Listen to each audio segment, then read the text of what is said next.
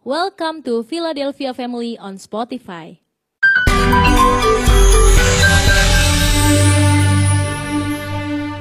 Haleluya, Tuhan Yesus luar biasa. Selamat tahun baru untuk yang belum pernah ketemu. Haleluya, Tuhan Yesus memberkati saudara semua. Mari kita akan belajar dari firman Tuhan bagaimana Tuhan memulai sesuatu yang baru. Jadi ini adalah minggu yang baru, ini adalah minggu yang pertama dan kita memulai sesuatu yang baru. Dan bagaimana Tuhan memulai sesuatu yang baru. Kita akan membaca kejadian pasal yang pertama ayat yang ke-31. Kejadian pasal pertama ayat 31. Ketika penciptaan Tuhan memulai sesuatu yang baru. Begini kesimpulannya. Maka Allah melihat segala yang dijadikannya itu sungguh amat baik. Jadilah petang dan jadilah pagi itulah hari ke-6. Ini adalah hari penciptaan terakhir. Dan kalau Bapak Ibu Saudara perhatikan semua penciptaan itu selalu dinilai oleh Tuhan baik adanya. Jadi Tuhan itu punya visi untuk memulai sesuatu dengan menjadikan semua teramat baik. Kejadian pasal 12 ayat 1 sampai dengan ayat yang ketiga. Kejadian pasal 12 ayat 1 sampai dengan ayat yang ketiga. Berfirmanlah Tuhan kepada Abram, pergilah dari negerimu dan dari sanak saudaramu dan dari rumah bapamu ini ke negeri yang akan kutunjukkan kepadamu. Aku akan membuat engkau menjadi bangsa yang besar dan memberkati engkau serta membuat namamu masyur dan engkau akan menjadi berkat.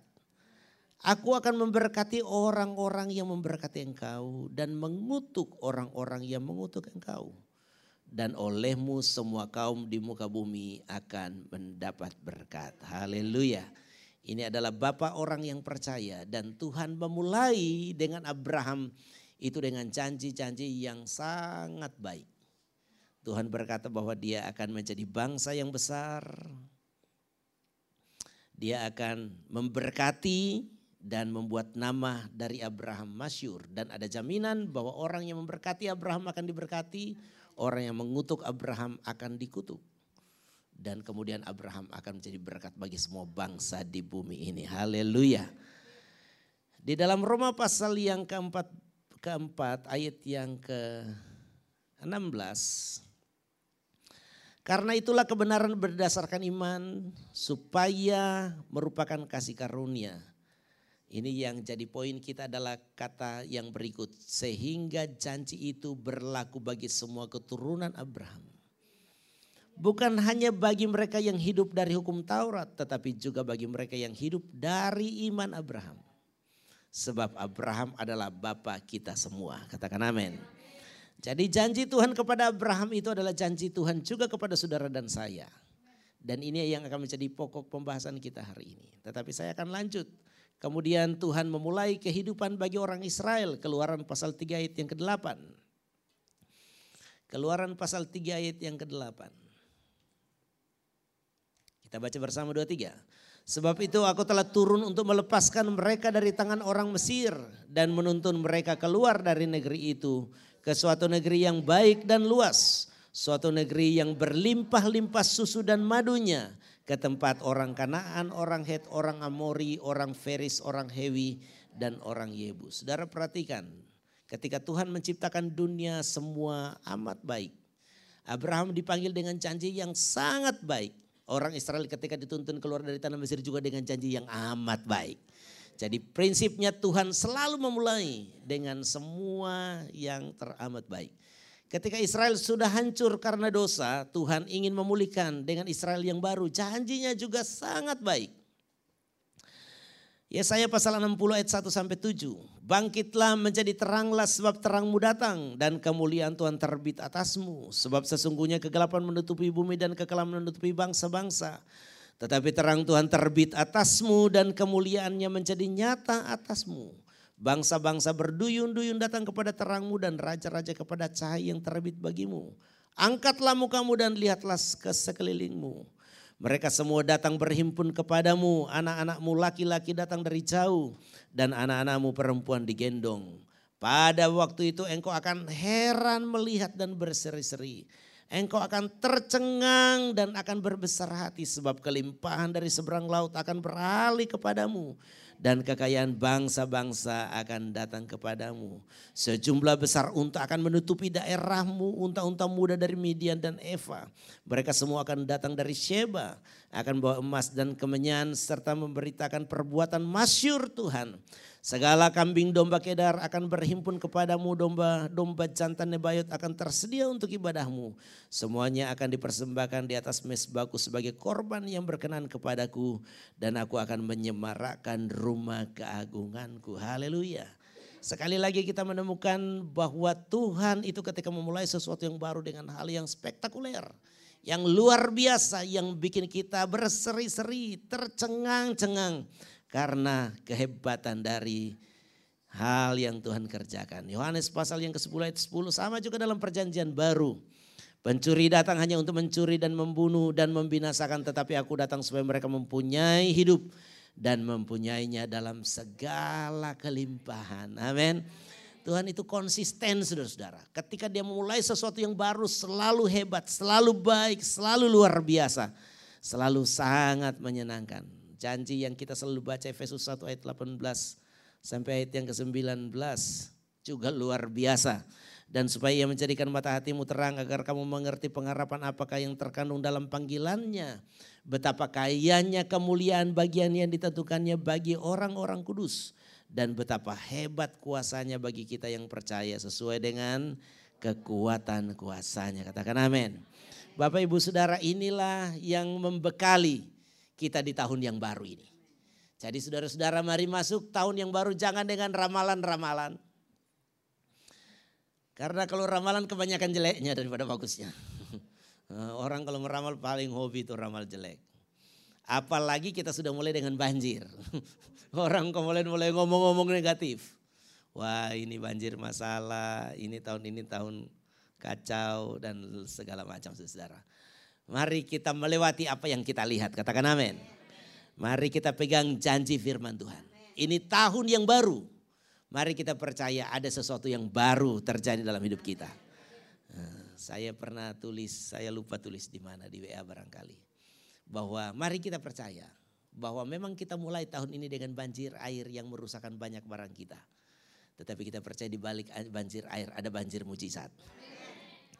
Ada banjir berkat ada banjir jiwa-jiwa.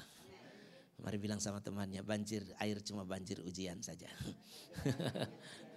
banjir ujian. Tapi percaya itu bukan rencana Tuhan untuk saudara dan saya. Dalam arti bukan target Tuhan untuk kita. Tuhan tidak punya rencana untuk menghancurkan hidup saudara. Karena Tuhan kita adalah Tuhan yang baik. Apa pun yang dia mulai pasti teramat baik.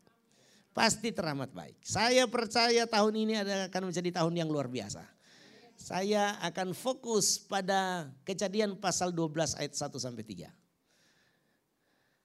Bahwa Tuhan yang memanggil kita itu Tuhan yang punya janji yang luar biasa. Bahwa dia akan menjadikan kita besar seperti dia menjadikan Abraham besar. Semua akan bertumbuh jadi besar. Kebahagiaan kita jadi lebih besar. Prestasi kita lebih besar. Mari percaya usaha kita semakin besar Amin. Kesuksesan kita semakin besar. Semua semakin besar. Gereja ini saya rindu semakin besar jumlah jiwa-jiwa. Kita hari ini memulai ibadah yang ketiga ya. Hari ini kita memulai ibadah yang ketiga. Saya percaya bahwa Tuhan pasti melakukan sesuatu yang luar biasa. Ini semua masih orang lama. Tapi saya percaya ini ember baru. Kita ini sporter untuk ibadah ini. Percayalah di dalam wadah yang baru Tuhan akan kirim jiwa yang baru. Ada akan ada air berkat baru. Percayalah saudara-saudara. Memang kita belum melihat. Karena memang saudara-saudara, Abraham itu ketika dijanjikan menjadi bangsa yang besar. Tidak besok pagi, Sarah langsung punya 70 anak. Tidak saudara-saudara. Masih tetap berjalan berdua saja. Masih tetap berjalan berdua. Mereka belum sampai di tempat yang Tuhan tujukan. Tetapi Abraham start dengan janji yang sangat luar biasa. Saya mengajak saudara untuk melihat apa yang Tuhan rencanakan lebih dari kenyataan kita. Hari ini kenyataan kita boleh buruk. Tetapi percayalah Tuhan punya rencana yang baik. Bahkan kenyataan yang buruk menjadi anak tangga untuk pergi kepada hal-hal yang lebih baik. Ini banyak kenyataan di dunia bahwa banyak peristiwa-peristiwa buruk justru membuat seseorang menjadi sangat baik.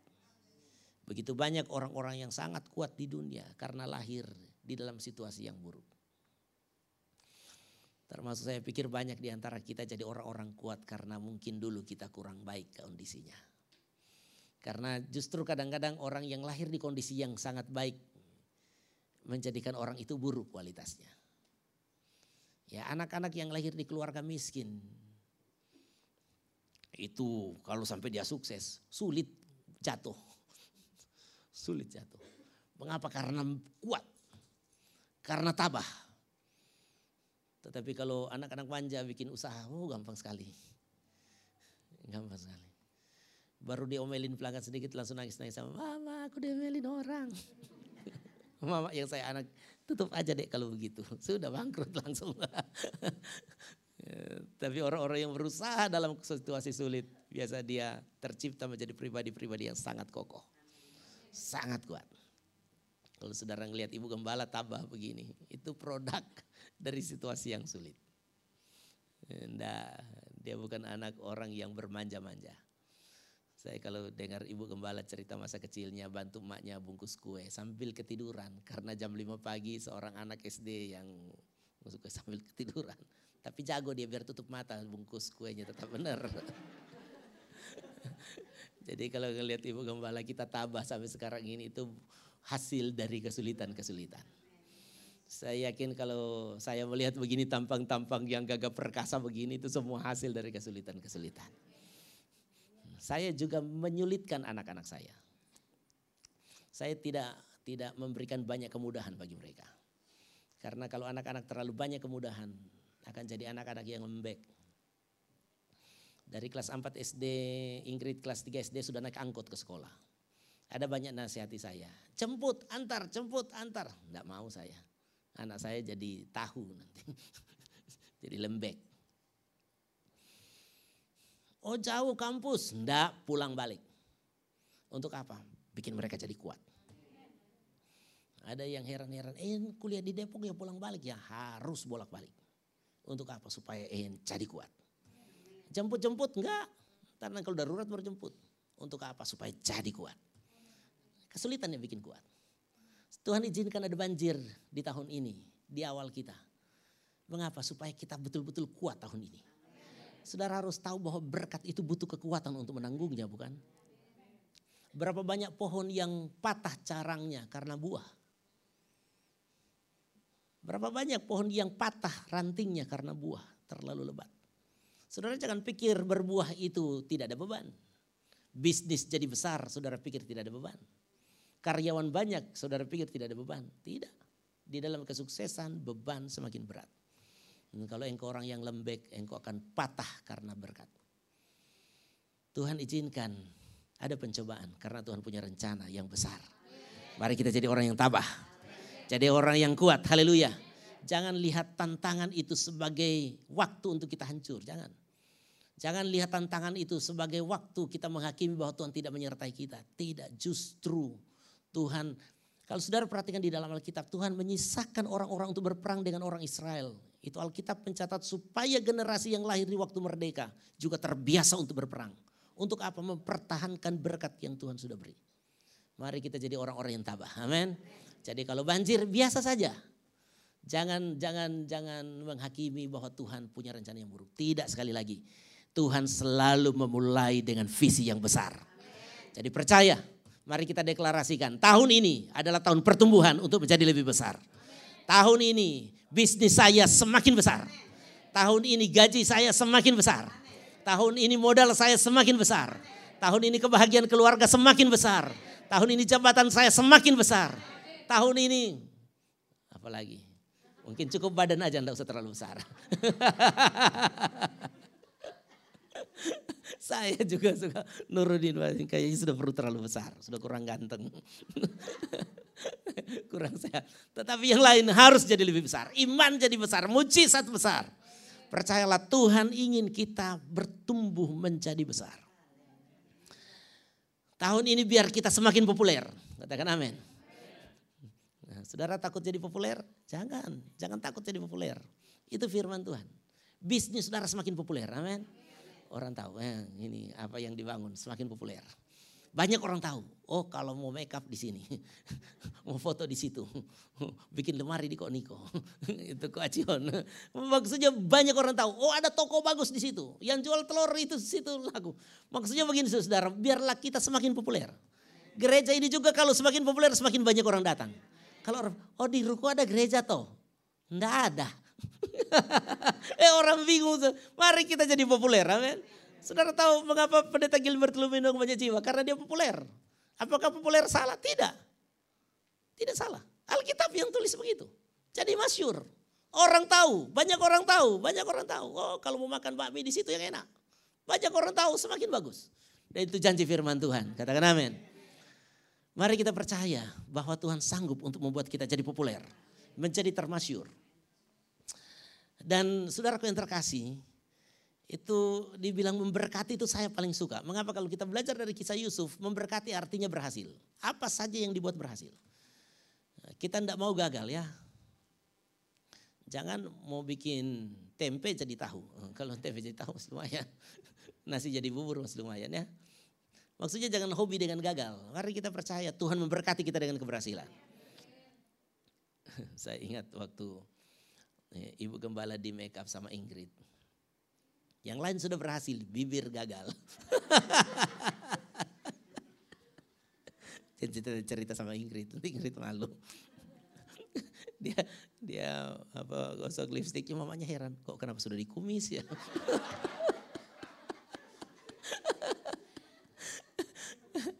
Eh, mari kita suka berhasil, amin.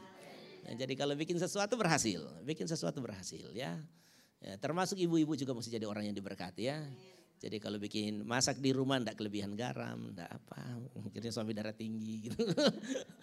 ini pas bikin capcay, ini capcay rasa apa ini?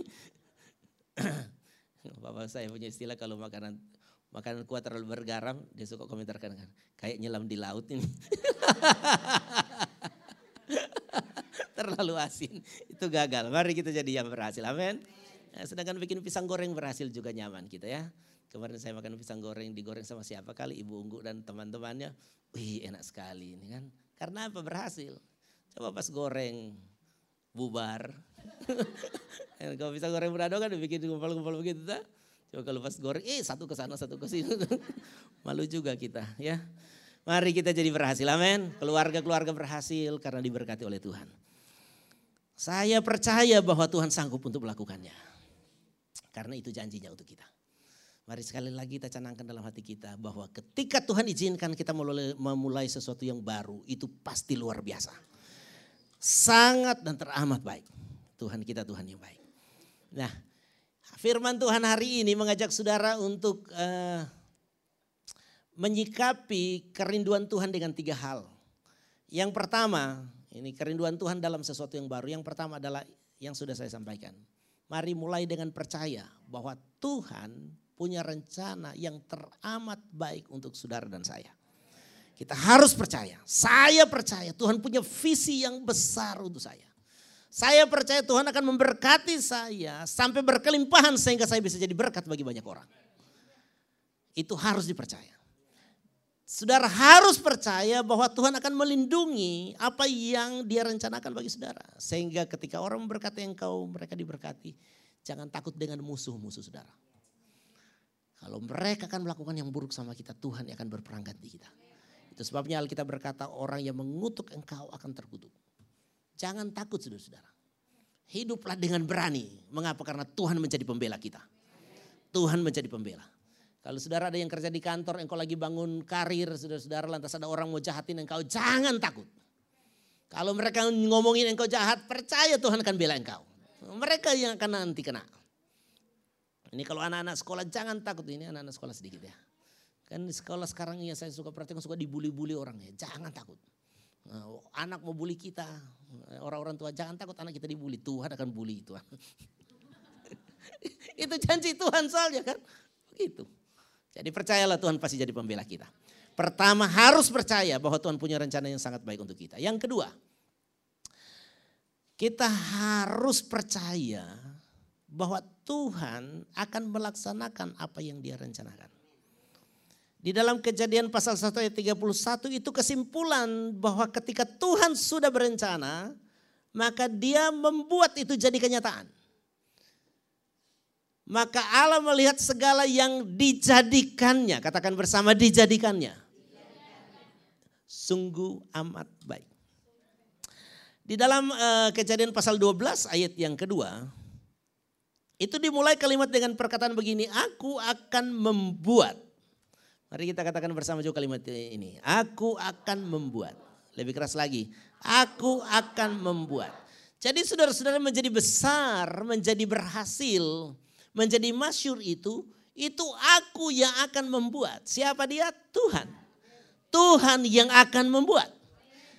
Jadi saudara-saudara kalau Tuhan yang akan bekerja, Tuhan yang akan melakukan, maka tidak ada yang dapat menghalangi Tuhan. Tidak ada satu faktor pun di dunia ini yang dapat menggagalkan Tuhan. Ketika Tuhan melakukan sesuatu pasti berhasil.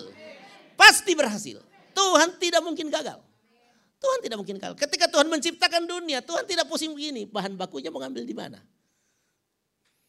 Tanam mau ngambil di mana bahan bakunya? Kalau sekarang kan kita mau bikin sesuatu kan mesti cari bahan baku dulu. Mau bikin kue mesti beli tepung dulu. Beli gula, beli mentega, beli apa, ada alatnya. Nah baru kita bisa bikin sesuatu.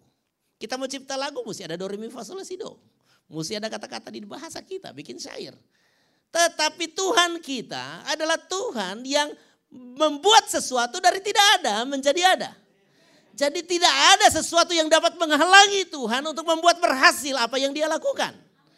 Jadi kalau Tuhan akan membuat engkau berbisnis dan berhasil, maka engkau tidak akan terhalang oleh saya punya modal atau tidak. Tuhan akan mengadakan itu. Karena Tuhan kita itu ahlinya membuat dari tidak ada menjadi ada. Saya senang dengar kewajiban punya kesaksian waktu yang lalu sampai sekarang punya bisnis. Itu saya yakin mujizat. Dari tidak terbayangkan untuk ada, tiba-tiba ada. Waktu saya datang saya tanya berapa ini anggaran ini bikin bangunan ini. Wah berapa ratus juta. Tetapi itulah dari tidak ada menjadi ada. Haleluya. Dan saya percaya. Ya kalau gereja ini memang begitu juga saudara. Memang dari tidak ada. Dan kemudian menjadi ada. Tidak ada. Mau beli juga tidak ada duit. Saudara ingat cerita kita kan waktu mau beli ruko pertama. Modal di tabungan 7 juta, ada orang minta sumbangan 1 juta setengah saya kasih, tinggal 5 juta setengah. Dan kita nawar ruko dengan duit 1 juta setengah. Tapi Tuhan bekerja dan ya, ruko ini kita punya sudah. Pas mau beli ruko kedua masih ada utang. Tapi kita juga bisa beli. Bangun dengan sangat mudah karena semua Tuhan mengadakannya. Percayalah Tuhan kita itu ahlinya membuat dari tidak ada menjadi ada. Tuhan tidak pernah akan gagal. Ketika Tuhan memberikan Abraham keturunan, Tuhan tidak pernah akan gagal karena oma-oma akan melahirkan. Amin. Tuhan mau kasih anak sama Abraham, Tuhan tidak akan terlambat. Ah ini kan sudah oma. Kan, masa oma-oma hamil? Ya tidak mungkin lah. Ya itu kata manusia. Tetapi bagi Tuhan tidak ada yang mustahil. Saya membayangkan Sarah itu kan lebih tua dari mak. Kan? Tiba-tiba mak hamil. Sedangkan ibu gembala aja mau hamil, itu pasti keajaiban. Tidak mungkin apalagi kalau ibu gembala sekarang ini ditambah 40 tahun umurnya. Karena Sarah hamil di usia yang ke 90 tahun. Kan tua banget. Tetapi Tuhan kita Tuhan yang seperti itu. Tidak pernah akan terhambat dengan apa pun juga. Ya, katakan amin yang keras. Tuhan kita Tuhan yang luar biasa. Tuhan yang ajaib. Jadi saudara yang terkasih hari ini mari kita percaya. Janji kepada Abraham juga janji kepada saya. Walaupun saya tidak punya harapan untuk berhasil. Kalau Tuhan melakukannya pasti berhasil. Orang Israel keluar dari tanah Mesir juga tidak ada harapan. Mereka adalah sekelompok hamba yang dijajah oleh Mesir. Tidak punya harapan. Tetapi Tuhan bilang, aku akan membawa mereka ke satu negeri yang baik. Yang berlimpah susu dan madunya. Firaun biar lagi mau pakai apa menghalangi. Tidak bisa. Biar laut terbentang, tidak ada kapal untuk menyeberang. Tetapi bagi Tuhan segala sesuatu mungkin. Tuhan kita itu Tuhan yang seperti itu. Nah hari ini Yesus sudah bayar semua keberhasilan kita di kayu salib. Dia datang untuk menjadi miskin supaya kita jadi kaya. Kalau engkau tidak percaya, sangat rugi. Mari kita ambil kepercayaan. Kita percaya Tuhan yang akan melakukannya bagiku. Haleluya. Tuhan yang akan melakukannya. Tuhan yang akan melakukannya. Haleluya. Alkitab cuma berkata begini, kamu menabur, menyiram, tapi aku yang menumbuhkan. Termasuk gereja ini, kita buka ibadah yang ketiga. Saya cuma menabur dan menyiram. Tuhan yang menumbuhkan. Dan kalau Tuhan menumbuhkan, tidak ada satu yang dapat menghalanginya. Tidak ada. Tidak ada. Saya berharap ini yang sakit-sakit, mari percaya Tuhan yang akan menyembuhkan. Bukan siapa-siapa, Tuhan yang akan menyembuhkan. Tuhan yang akan melakukan mujizat. Bagi keluarga-keluarga yang kacau, Tuhan yang akan pulihkan. Dan bagi Tuhan, tidak ada perkara yang mustahil. Bagi Tuhan kita, Tuhan yang ajaib itu. Tidak ada perkara yang mustahil. Yang ketiga, saudara-saudara. Bagaimana supaya kita bisa memulai yang baik bersama Tuhan? Tuhan mengajak kita untuk jadi mitranya. Seperti kepada Abraham. Tuhan bilang pergilah, tinggalkan rumah bapamu ke tempat yang akan kutunjukkan kepadamu. Nah saudara yang terkasih kita jangan jangan tetap tinggal di tempat kita. Lakukan perjalanan baru. Yang percaya katakan amin. Lakukan sesuatu yang baru. Jadi kalau tahun ini Tuhan mengajak saudara untuk melakukan sesuatu yang baru, lakukanlah. Ya kayak kita, ikut aja gereja, something new. sesuatu yang baru.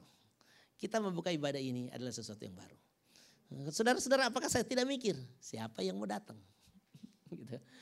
Sedangkan ibadah lain aja belum penuh betul, sudah mau buka ibadah lagi. Siapa yang mau datang? Tetapi kan ini sudah bagus sekali kan? Ibadah pertama. Sudah banyak yang hadir. Waktu saya ngobrol sama seorang hamba Tuhan dari Jogja. Dia bilang begini, Pak untuk kami buka ibadah lagi, ya kami cuma kayak nyiapkan ember aja. Nyiapkan wadah saja. Nyiapkan wadah. Kami punya gedung ratusan, waktu itu mereka punya tiga atau empat ratus orang. Yang hadir 50 sampai 70, enggak apa-apa. Kami yang penting mulai aja. Dan kemudian waktu berjalan dan semua penuh lagi. Jadi saya percaya ibadah raya pagi penuh, ibadah raya ini penuh, Ibadah raya ketiga juga penuh. Haleluya.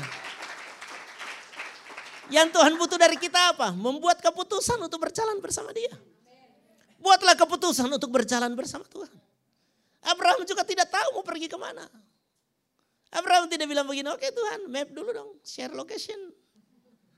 Kalau kita sekarang kan begini, share location. Tuhan lah share location sama Abraham. Dan sulit untuk kembali.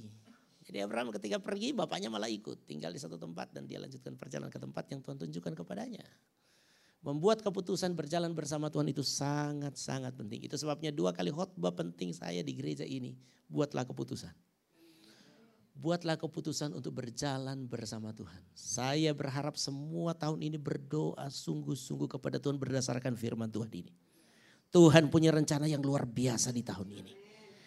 Apa yang Tuhan inginkan saya jalani. Kalau Tuhan berikan itu, jalanilah dengan iman. Jangan tinggal di tempat.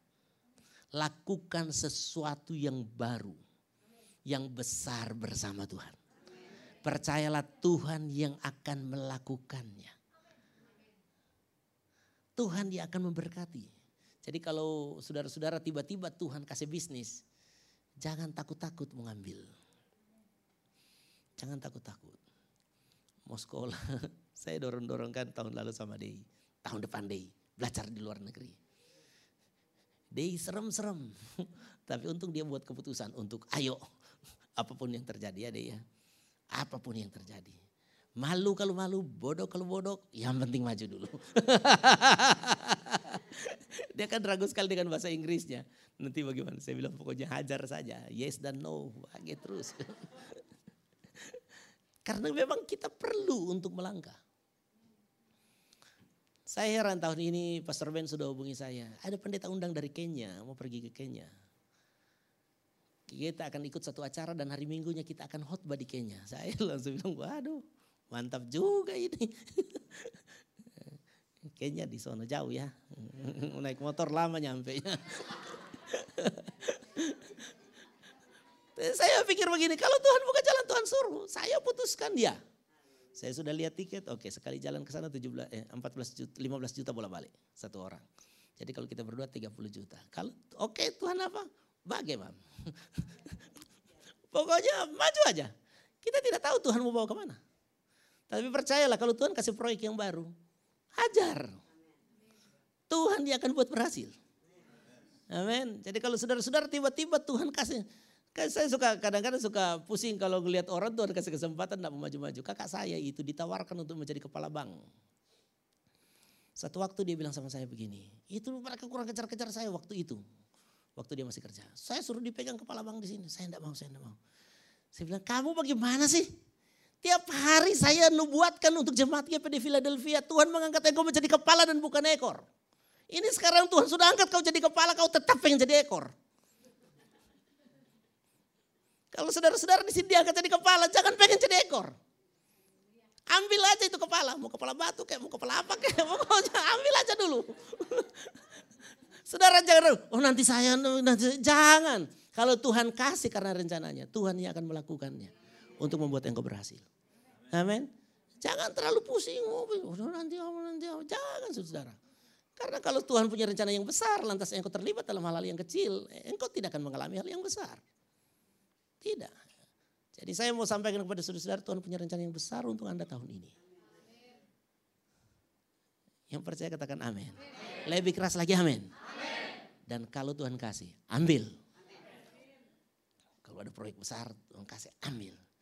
Pokoknya ya, pen ya. Tuhan bilang apa? Bagi. Jangan pakai malu. Percaya Tuhan pasti tolong. Saya berdoa supaya Alek naik pangkat tinggi-tinggi. Jangan takut. Nanti tidak bisa, pasti bisa. Saudara percaya amin? Nah begitu. Jadi kita di pelayanan ini saudara-saudara mari kita melihat hal-hal yang Tuhan rencanakan bagi kita. Dan saya yakin bagi Tuhan tidak ada perkara yang mustahil. Amin. Nah saya rindu berdoa bagi saudara ini tahun baru ini. Sungguh-sungguh kita mengalami kedahsyatan di dalam Tuhan. Mengapa? Karena di hati Tuhan itu Tuhan pengen melakukan perkara yang besar melalui hidup kita. Bilang sama teman, siap-siap jadi top ya. Terakhir sekali saya mau sampaikan kepada sudut saudara. Bahwa di ujung semua rencana Tuhan adalah Tuhan ingin kita jadi berkat. Jadi kalau kita mau ngomong jadi besar, jadi besar, jadi besar, jadi besar itu bukan untuk nyombongkan diri. Bukan untuk membuat, oh lihat kita dong. Bukan. Bukan untuk mau menghina orang yang pernah menghina kita. Bukan. Tetapi untuk jadi berkat. Saya rindu banyak uang di gereja ini supaya kita bisa banyak menyumbang. Kita pengen gereja ini semakin maju supaya banyak jiwa diselamatkan. Dan ketika ada orang puji kita, kita berterima kasih. Tetapi kita harus sambung dengan kata-kata semua hanya karena kemurahan Tuhan. Semua hanya karena anugerah Tuhan. Maka kita akan terus melaju untuk kemuliaan kebesaran Tuhan. Mari semua bangkit berdiri. Haleluya.